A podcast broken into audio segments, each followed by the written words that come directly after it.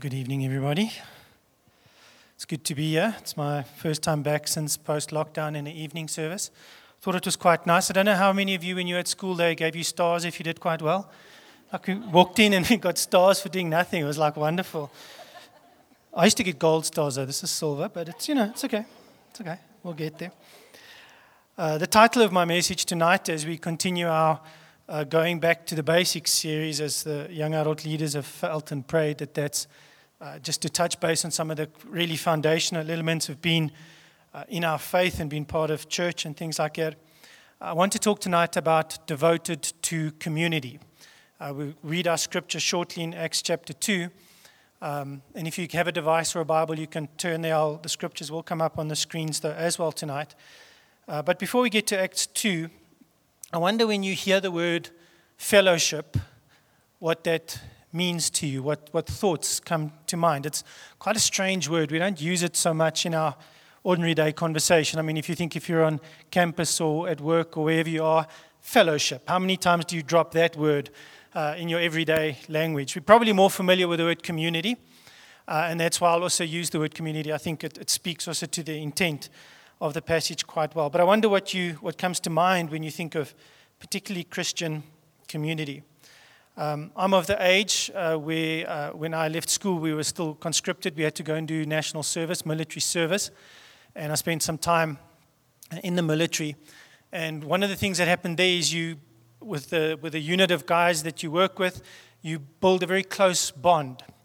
Um, it's largely a bond based on fear because your instructors um, dominate and they scare you and, and they're preparing you for, to do horrible things like go to war. Uh, and it's based on fear. But because you have this common shared experience of suffering together, you form a very close bond. And so uh, I never ended up in a conflict situation at all, praise Jesus, um, for that in that time and so on. But the bond of the guys that I trained with was very, very strong. By the way, hello to everybody on Instagram. It's my first time on Instagram. I just wanted to say. Yeah. Um, you are welcome. Uh, sorry, back on track. And so when I left the military and I actually came to study, uh, I think what a lot of us who came out of that situation kind of anticipated was finally we're going to be with people who believe like us, because it was quite a hostile environment for believers. Um, that's an understatement. Okay. It was difficult to be a believer in, in some of those contexts and in those places. And so we thought that we're coming to study here, and now we're going to be with believers, and it's not going to be based on fear, it's going to be based on love because we all love Jesus. And it was quite surprising for a number of us that when we entered this Christian community, this fellowship, that the relationships weren't like what we imagined. They weren't so strong. Um, and they came from a totally different place. And it was quite a big adjustment. And one of the things I had to learn, and it's part of, I think, what, a common thread of what's been said over the last few weeks as I've listened to my wife's report backs. Yeah, we're married.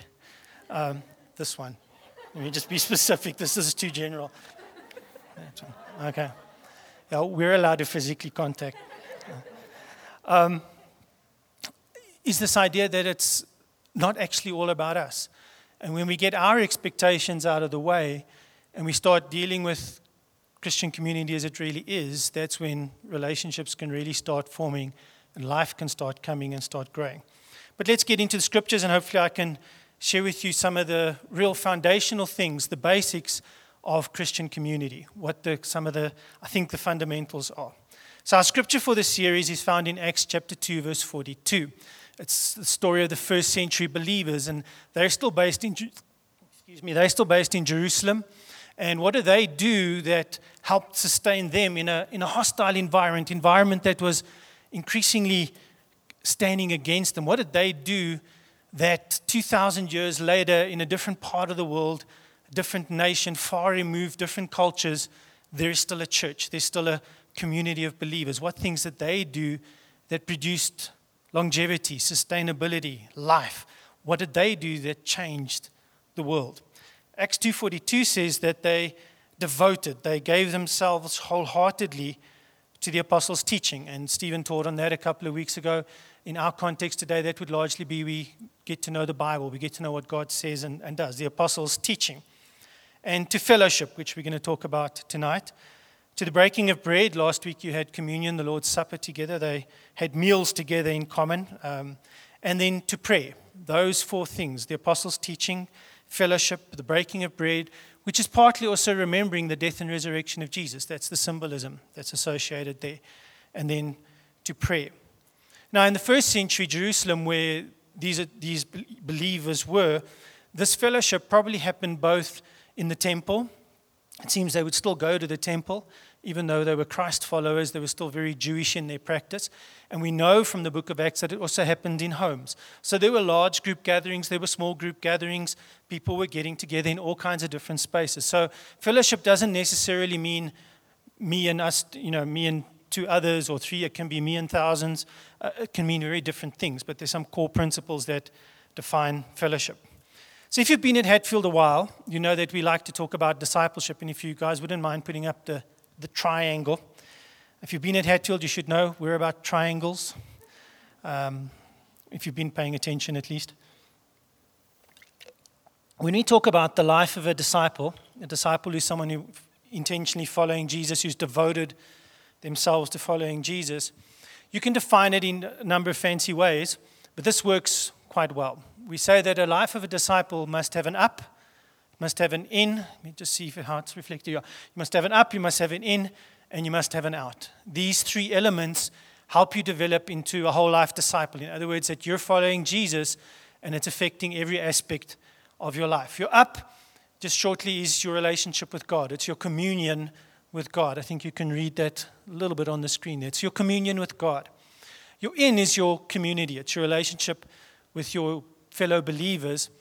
And then your out is with the world. It's the, the go and make disciples part. Now, you'll notice in the way that this one's drawn is that my up and my in are connected. They're communion. My in and my out are connected through community. And then my out and my up are connected through commission. Jesus told us to go. So this is not kind of you get your up sorted, then you get your in sorted, then you can go out. Okay, this kind of happens at once, all kind of at the same time. Now, there might be times and stages in your life where maybe you're a little bit more up focused, or you're learning a little bit about fellowship, or actually you're just about going and helping and doing social justice causes, and you're on outreach and you're preaching the gospel and, and doing all things like that, um, showing the kindness of God in different spaces. There might be times when there's a greater emphasis, but you must have all three working together. If you're just out all the time, and you're not building your relationship with Jesus and your relationship with a family of believers, you're going to end up all alone and in trouble. Okay? Being in church leadership a while, you end up alone and in trouble. If you get just wrapped up in social justice you never start leading people to Christ, you never start giving them an up, they never become followers of Christ. They never become believers. So you need all three, both individually, and I'm going to talk a little bit later, I think we need it corporately as well, different focuses in these spaces. So, what are we talking about when we talk about fellowship or community? These two important New Testament words that we want to understand. They're, because they're New Testament words, they're in Greek. And so, you know, I've heard ancient Greek speaking my whole life. I know exactly how to pronounce these things. Uh, no, I don't. Okay. But I'll give it my best shot.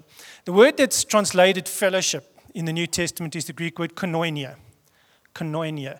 And it literally means being together. Uh, probably very fair to translate it as community. It's the word fellowship, koinonia, uh, community. And then the other word is the word that we use for church, which is ecclesia. Am I saying it right, Seth, since you're studying Greek? Thank you. No, I just thought. I studied Greek very long ago. Seth's busy with Greek currently. So, you see, ecclesia, which is the word church, which has this idea of a group of people, the community, that's called out for a purpose. So you'll see I actually put on the slide there when you're called out for a purpose, you're actually called together. Together you go to fulfill the purpose. You've come out of something and together. Now, it's this idea that makes Christian community. This is what makes Christian community different. There's a, a community, a fellowship, and we'll talk about what that fellowship looks like now. now. But there's also a purpose, there's mission. You have to have fellowship and mission, otherwise, it's just a gym or a tea party. Okay, you have to have both going together fellowship, connections, relationships, small group relationships, larger group relationships, and purpose. There needs to be a together towards something that you're working with that makes up Christian community. So I want to just talk about three things that are relatively unique to Christian community. You might find maybe one aspect of this in some other community groups or clubs that you're part of, but what makes, what is unique about Christian community? The first thing about Christian fellowship or community is that it's rooted in the nature of God. It, why we do this is because of who God is and what He is like. What I mean by that?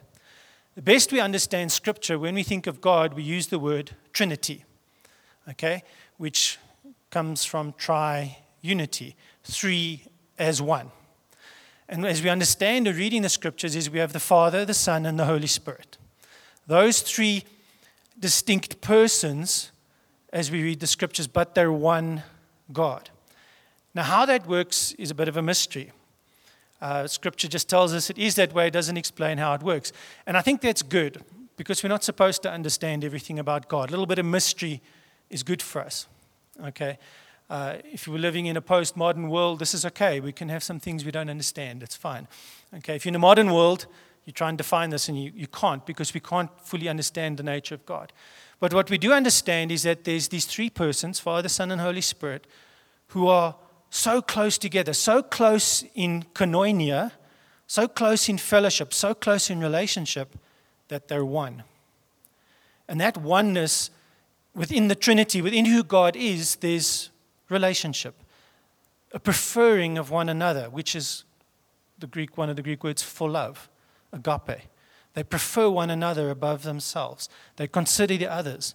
And obviously, then being all powerful, all knowing, and all present in all spaces and places of all times, that makes them God. But because there's relationship in God, our communities must also f- reflect relationship. Now, we'll probably never get so close that, you know, I know what Letitia's thinking. I always know what my wife's thinking, so I'll use. But, you know, I know what Letitia's thinking all the time. We never get there probably because we're human. We're finite. We're not God. But our community is rooted in the nature of God. Because God is relationship, relationship is very important for us. Okay?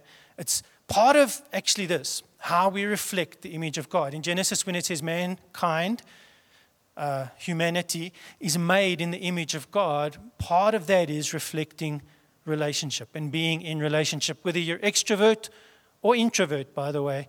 Relationship is important. I'm an introvert, so I know what I'm talking about.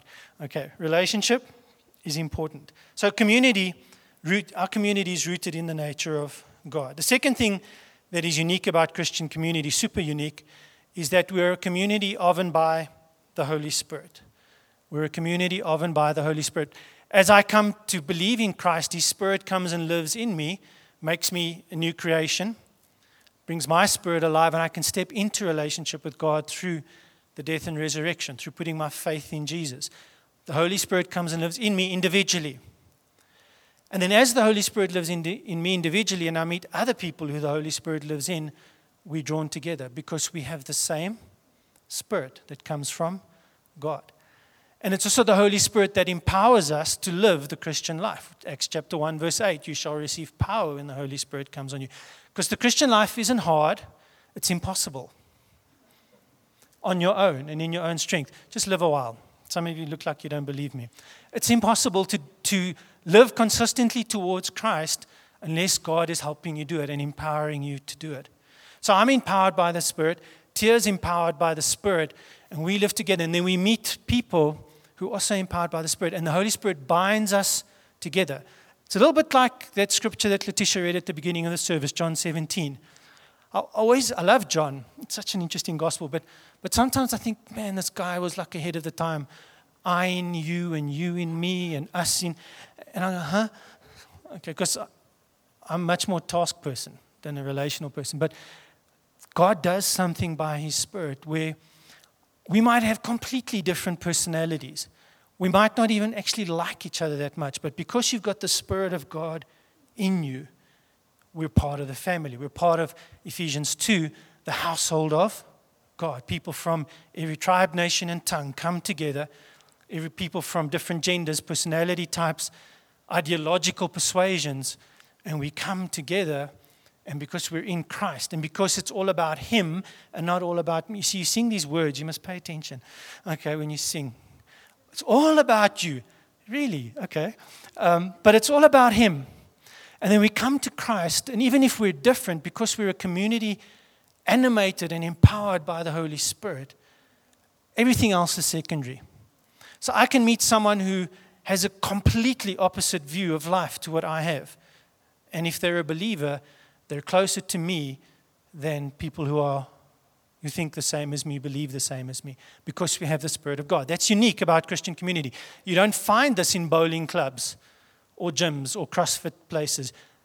Animated and empowered, or wherever else you go. Okay? Animated and empowered by the Spirit. That's unique for Christian community. You won't find it anywhere else. Third thing is that Christian community always leads to mission. So the only way I can describe this is, uh, yeah, I did put that in the notes, is a Christian community is an outward facing community. You know, often when we talk about fellowship, Tia, can I use you a little bit? Because I'm allowed to. Um, often we talk about fellowship and we become all inward focused. Hello. um, no, but we become inward focused. And this is the danger, by the way, in, in maybe some of the small, small group spaces. We become, we're on Instagram. Um, we become so inward focused that we forget about everybody else. You know, if I start staring into Tia's eyes now, I'm going to forget about you relatively quickly. Okay? No. Okay. Because we're inward focused. Christian community isn't inward focused, Christian community is outward focused. Okay? Primarily. There's a time when we're in because we want to encourage, exhort, and comfort one another. But thank you. Uh, part of Christian community is we're outward focused. So we reflect the image of God, we're empowered by the Holy Spirit, and we're an outward focused community. That makes us different it makes us weird, it makes us dangerous. Okay. Let's look at a couple of elements of fellowship or community that I just want to highlight.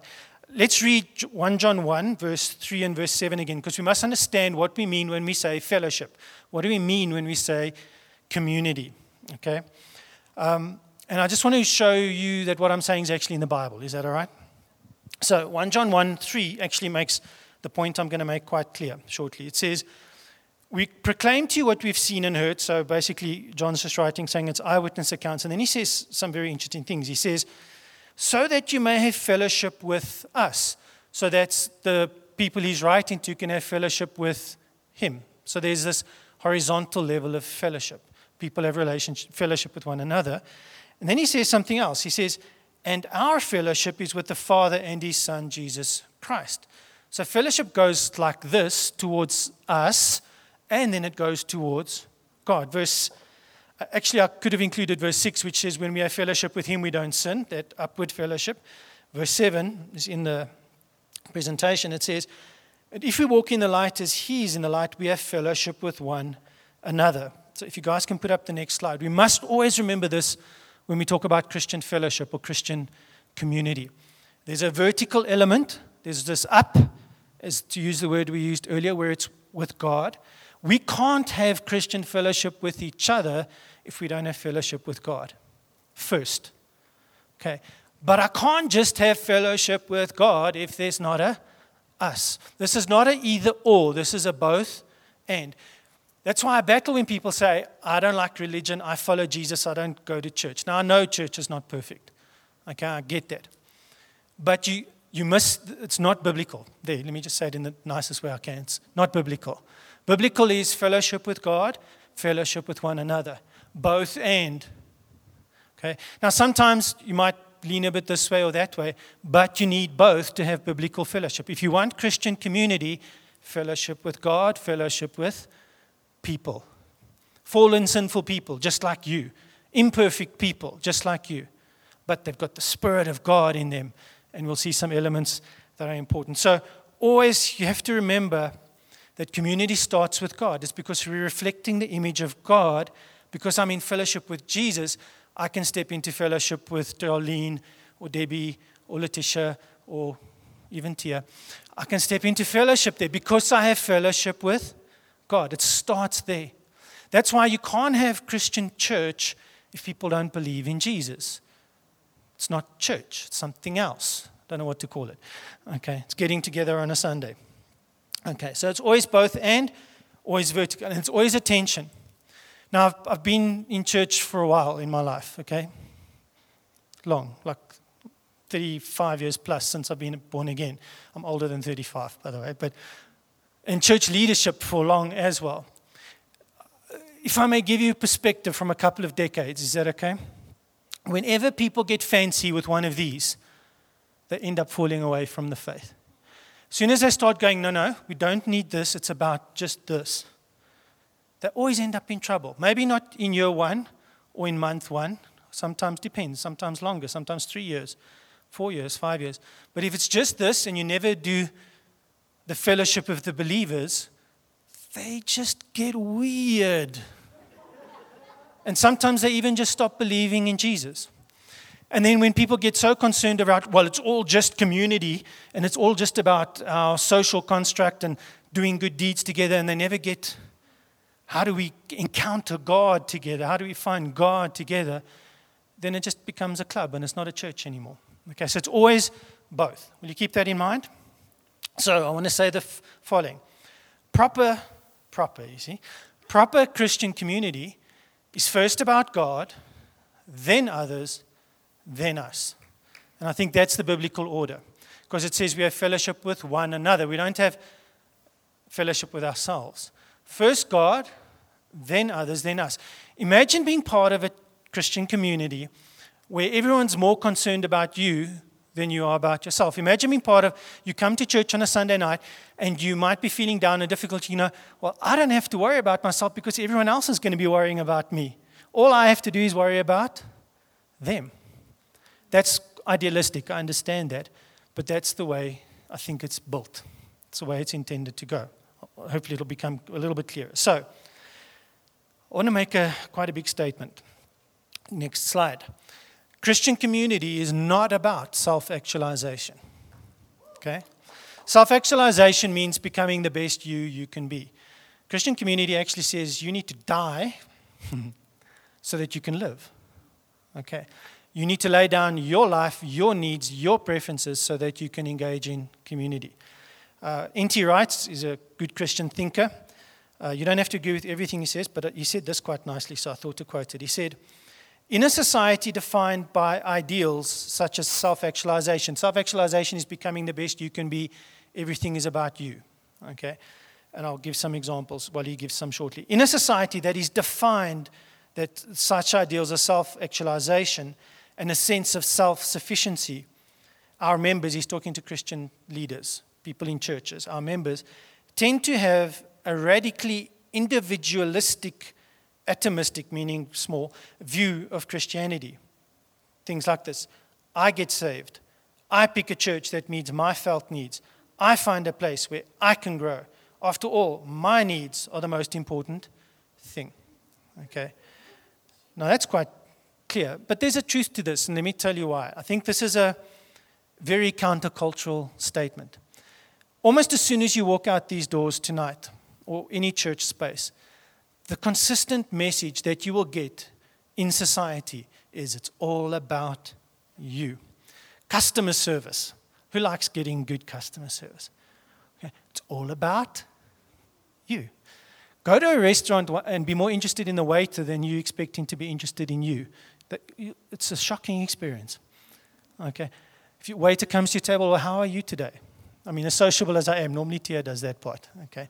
But you, customer service tells us it's all about you. It's all about being your true self.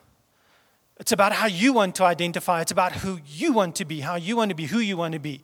You can even make choices that have got nothing to do uh, with your biology, because you want to, because it's all about you. That is one of the consistent messages, and it didn't start yesterday. This has been coming for decades, but it's just getting stronger and stronger everywhere you go. Order online, customize the package. Okay?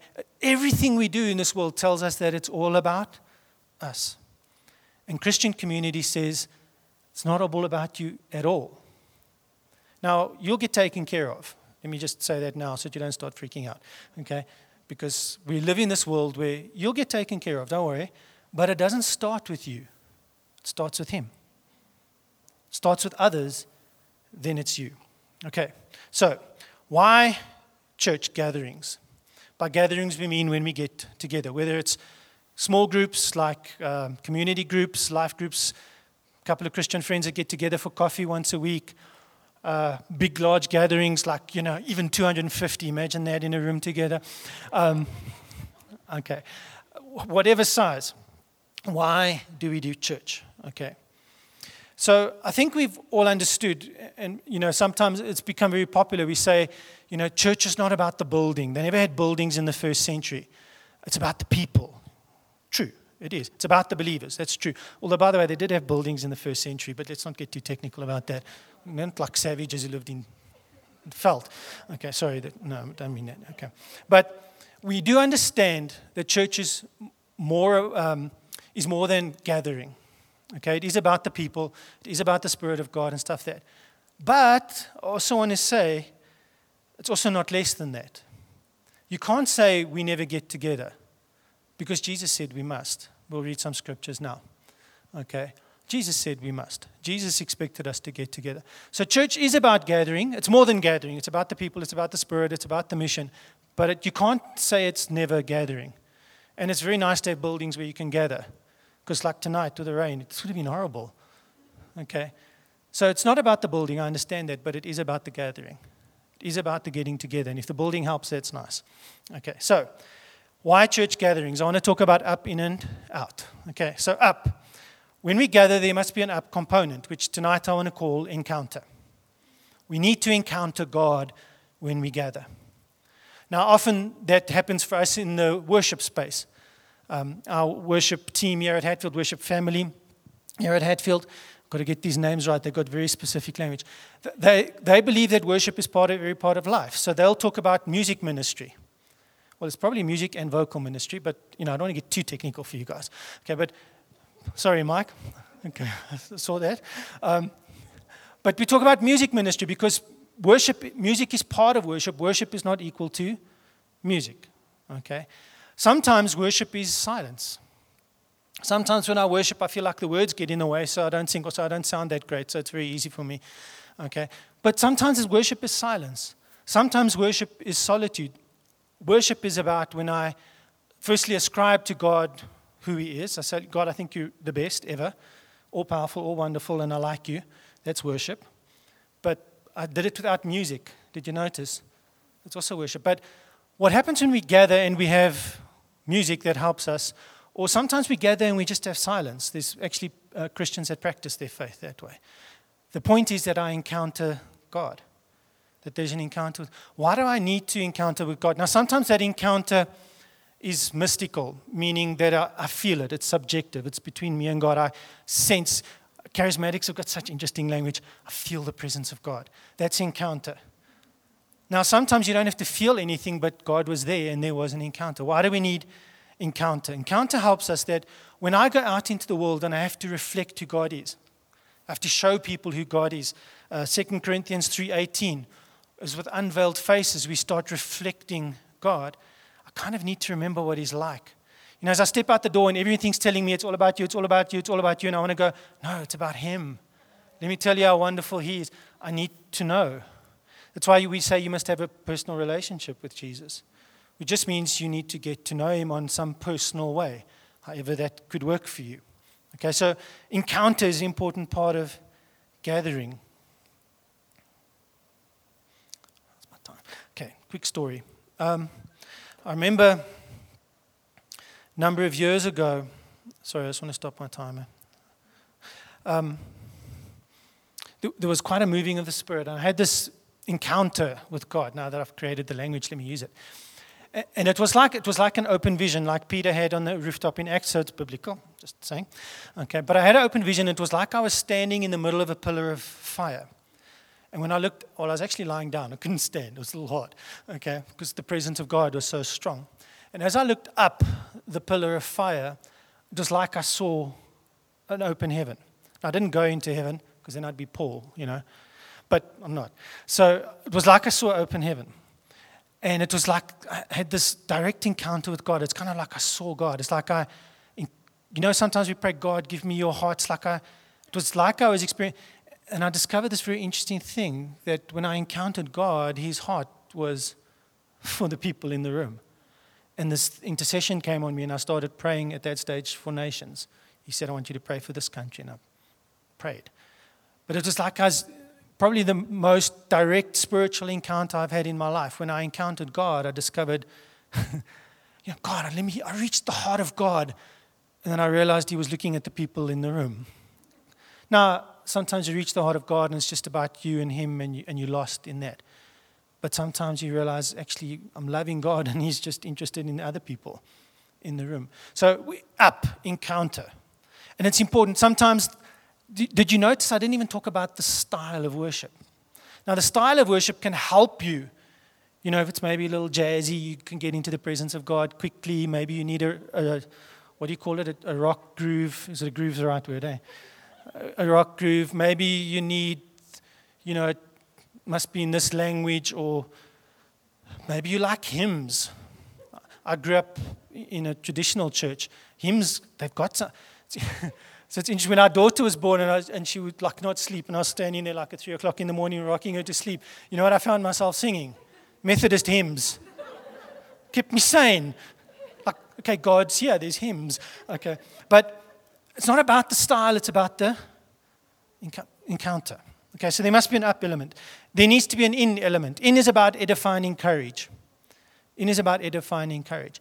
I don't have time to walk you through 1 Corinthians 14 tonight, but very clearly in 1 Corinthians 14 it says the purpose when Christians get together is that people may be edified. Everything must be done so that the people there can be encouraged and edified. So when Natisha stands up earlier tonight and she prays and she says, maybe it's this, and maybe God's saying that, or maybe you're in this place and you must lay it down, and maybe something's holding you back, or sorry, I can't remember the exact words. Um, that's encouraging. It's helping me. It's telling me, yes, God, God kind of knows what's going on in my life. But in is also about noticing one another. And you see someone's, maybe just you see someone, they look completely fine. You walk up to them and you say, hey, I just want you to know God loves you. And they go, oh, thanks so much. I'm encouraged. Okay, that's oversimplistic, but you understand. It's like they gave me a star and I came through the door. I'm a winner when I started, man. Okay, I'm encouraged. Okay, edify means to build one another up. So when I come to a gathering, I want to encounter God, but I also want to be mindful that I want to build the people up around me. It's not just about my encounter. Do we want you to meet God when you come here to, to Hatfield? For sure, we do. That's why we've got great worship. Okay? We do. But it's not just, that's not the purpose. That's, an, that's a means to an end. You encounter God, and then you find out God's interested in the people around you. Imagine that. Okay. And then how do you build them up? You know, nice shoes. I didn't look at anybody in specific. Nice shoes. Um, although everyone in the front, you've got nice shoes. Okay. Um, not, you encourage. So it can be just really practical, but sometimes it becomes a bit supernatural where we talk about the gifts of the Holy Spirit. We charismatic church, 1 Corinthians 12, Romans 12, if you want to, you can add that in, where God, through His Spirit, remember we're a community of the Spirit, He just gives you, you keep seeing someone, you say, I just have this thought for that person. Every time I think about them, there's this thought. Or maybe before you come to church, imagine being doing this. You're praying, you're saying, God, when, someone, when I arrive at church tonight and someone's there, just give someone that I can encourage. And maybe God gives you a word and says, There's going to be someone, and you need to go and tell them, you know, their mother dresses them funny, but I love them anyway, uh, or, or something. But there can be a spiritual thing. Maybe God tells you to pray for someone and they get healed. Okay, there's the supernatural element of encouraging, edifying, and encourage as well. Maybe it's just to come alongside someone and say, Tell me what's going to be difficult in the week ahead. No spiritual unction, just you love them. What's going to be difficult in the week ahead? What can I pray for you now? That's encouraging and edifying. So, up, encounter, in, encouraging, edify. Quickly, two scriptures. I'm bringing this in for a landing rapid descent. Okay, Hebrews chapter 10, verse 24 and 25. Hebrews chapter 10, author of the Hebrews writes, and he says, Let us consider how we may spur one another on towards love and good deeds. See, it's in the Bible. Okay, let us consider how we may spur one another on towards love and good deeds, not giving up meeting together. It's interesting. First century, this is within 40 years of Jesus, and already one of the Christian leaders is writing and saying, Don't stop gathering. Why? Because you'll end up weird. You'll end up falling away from the faith. Okay. Because you can't live the Christian faith alone. It's not built that way. You don't try church, you be church, sorry. Okay. Um, let us consider how we may spur one another on towards love and good deeds, not giving up meeting together, as some are in the habit of doing. Uh, online counts, don't worry, for now. Online counts. Okay. But encouraging one another, there the word is. Encouraging one another. And all the more as you see the day approaching, all the more as you see the end coming, whenever the end is. Okay, but it's closer now than it was when they wrote this, so all the more. Is that okay? Uh, Hebrews 13, verse 13 and 14, just to further buttress this point. But encourage one another daily. Now, that, you know, that's, that means you must phone a Christian every single day. No, okay. I don't think that's the intention. It's the heart where we're part of a believing community. We encourage one another every day, as long as it's called today, so that none of you may be hardened by sin's deceitfulness. And when you're out in the world, when you're away from the Christian community, when you're the church scattered, is language we use, sin will deceive you. That's why you need to come here and you need to hear that certain things are right and certain things are wrong. Just that you don't get confused. Because the, the message of the world, if I can use that language, is pervasive, it's consistent, it's persistent. Will keep telling you, no, this is fine. You can live together before you get married, just get to know each other better that way. No, you don't. You come to church and tell you, no, you don't. It doesn't work that way. Okay. okay but that's a different message, and I'm okay. So, by the way, you know when Christian community becomes really important? When you start experiencing opposition.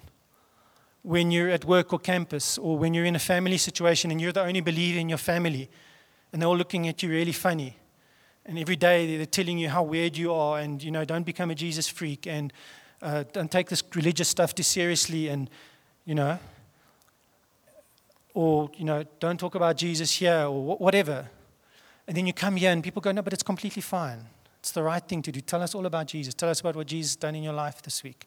Okay, Christian community becomes increasingly necessary when you're experiencing opposition and persecution, where you can come together with like minded people, people of the Spirit, and they can encourage you to stand strong and to stand firm. In the first century world, the Roman Empire, the people that this was being written to, everywhere they walked, they would hear Caesar is king, Caesar is like God, Caesar decides everything, the Roman emperor is in charge. And they would get together, as one of the church fathers writes, early in the morning before the sun comes up, and they sing a hymn to Christ as God. See, they even sang in the first century. Sing a hymn to Christ as God, and they just pray for each other, and they remember Actually, it's Jesus who's ultimately in charge, not Caesar. Caesar might take my life today, the Roman governor might throw me in prison, but ultimately, Jesus is in charge.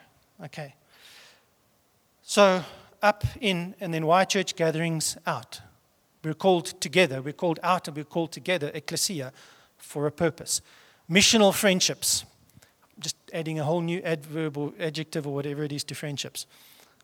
Anybody good with language? What is it? Okay, missional friendships where common purposes can be forged. Okay, that's our out. We, um, I think you guys did it last year. You did join. Was it the March for against human trafficking? Debbie, yeah, yeah, good. More, suddenly we, we're all together here, but we're, we become friends and we say we want to do something that counts. We're going to stand together against something like human trafficking, or we're going to help the poor in our city, or we're going to go out into the malls and we're going to start trusting God to show us who to pray for and to just show them the love of Christ. Missional friendships. You know, when you're walking in the mall and you're all alone and you want to walk up to someone and say, Hey, can I tell you about Jesus? It's seriously intimidating, especially for introverts. Okay. But when it's me and my three friends together and we're going together, it becomes a little bit easier because you don't feel so strange and out of order. So, out. Uh, last scripture, Philippians 1 27. Whatever happens, conduct yourself in a manner worthy of the gospel of Christ. When you're the church scattered, when you're not gathered, you conduct yourself worthy of the gospel of Christ because that's your testimony. What does it mean to conduct yourself worthy of the gospel of Christ? You live like Jesus wants you to live. You live in the way that Jesus wants you to live. Then, whether I come and see you or only hear about you in my absence, I will know that you stand firm in one spirit, people of the Spirit. You stand firm in one spirit, striving together missional friendships, as for the one faith of the gospel. So, fellowship, up and horizontal, vertical and horizontal. There's an up, in, and a out of why we do church together. Now, church is not perfect, we understand that. because we're all becoming like Jesus. We're not Jesus yet. We still have sin in us, we still have fallen natures. And sometimes we're like horrible, we ignore you when you come, sorry. Or sometimes someone in church says something that's unforgivable or difficult to hear, or that you don't understand, or they didn't meet your expectations. You thought it was going to be like this, and it's not. But imagine being part of a community where it's first about God, then about others, then about you. So when I come tonight, I know I don't have to worry about myself because everyone else is worrying about me. We won't get there perfectly, but that's the, direction. We go that way. We get better at doing that. Okay? And so, last thing I want to say is that it's a community of love. That's probably a fourth distinctive of Christian communities agape love, not Hollywood love. It's different. Agape love is a love where I'm more focused on the other than on myself. I've got the best interests of the other at heart. 1 Corinthians 13 love is patient, it is kind. You'll notice none of that is directed at yourself, it's directed at others. It does not keep a record of wrongs, directed at others. It's always patient, always hopes, believes in the best in others, always perseveres. The community that is focused on the other. And so when I come to Christian community and I've had a hard week, Maybe it means I need to put up my hand in small group and say, I've had a hard week. Can you pray for me? But actually, when I walk in, everyone's going, So, how was your week? Because they're more concerned about you. You're battling with sin. You're battling with sin. Devote yourself to community. Get so busy with church that you don't have time to sin. Get so busy with God and fellowship with God that sin becomes less of a problem. Because sometimes what happens to us in Christian community, I don't know why I'm going here, maybe it's important, is that I think I disqualify myself because I'm battling with something sinful. I'm battling, and so I disqualify myself. Now, that's when you step in and you say, You know what? I'm just like you. I'm battling, man. This guy at work, I hate him. And I know I'm not allowed to hate, but I do. He's like miserable. I'm sorry, I don't love him like Jesus loves me. Well, how dare you? No. Then we, yeah, I know I might have experienced that once or twice in my life. Uh, let's pray. Let's start praying for him. Let's trust God for a supernatural something, gift of the Spirit to come, that opportunity to pray for him or her or something like that. That's what Christian authenticity comes into this space. And maybe when you do battle with sin, you go, I get so busy with God, the sin becomes less of my focus, but then also people can come to you and say, well, here's help, and here's help, and here's prayer, and there's this and there's that, and this is what the Bible says. So Christian community. Acts 2.42, they devoted themselves. You, the invitation tonight is to devote yourself to Christian community, to fellowship in Christ. Devote yourself to the fellowship of the believers. Can I pray for us? That's the invitation and the challenge for tonight. Jesus, thank you that church is your idea. Christian community fellowship is your idea. It's not our idea. It's not a way we build buildings and pay salaries and things like that. Church is your idea. And thank you, Jesus, that you love the church enough to die for her. You lay down your life for the church. I pray that you help us to love you more, and as we love you more, we start loving one another more. That when we discover and find your heart, when we encounter you, we realize your love for one another. And so tonight I pray, Lord, that as we're going back to the basics, as a, as a young adult community. I pray that we devote ourselves to you and to one another. So that when we are out in the world and where things are different and we're getting bombarded with messages that are contrary and difficult, even though they seem so wonderful and, and so um, self enriching and self aggrandizing, making us feel so important, help us to remember that it's all about you. It's first about you and it's not about us. Help us to remain in you, to abide is the word that John uses, to abide in you, so that we may be in you and that you may be in us. And then us together, we may be community of faith, a Christian community that encounters you, that encourages and edifies each other well, and that pursues the mission and the purposes of God for us as a Christian community at this time, in this city, in this place. This is my prayer for each one in Jesus' name. Amen and amen.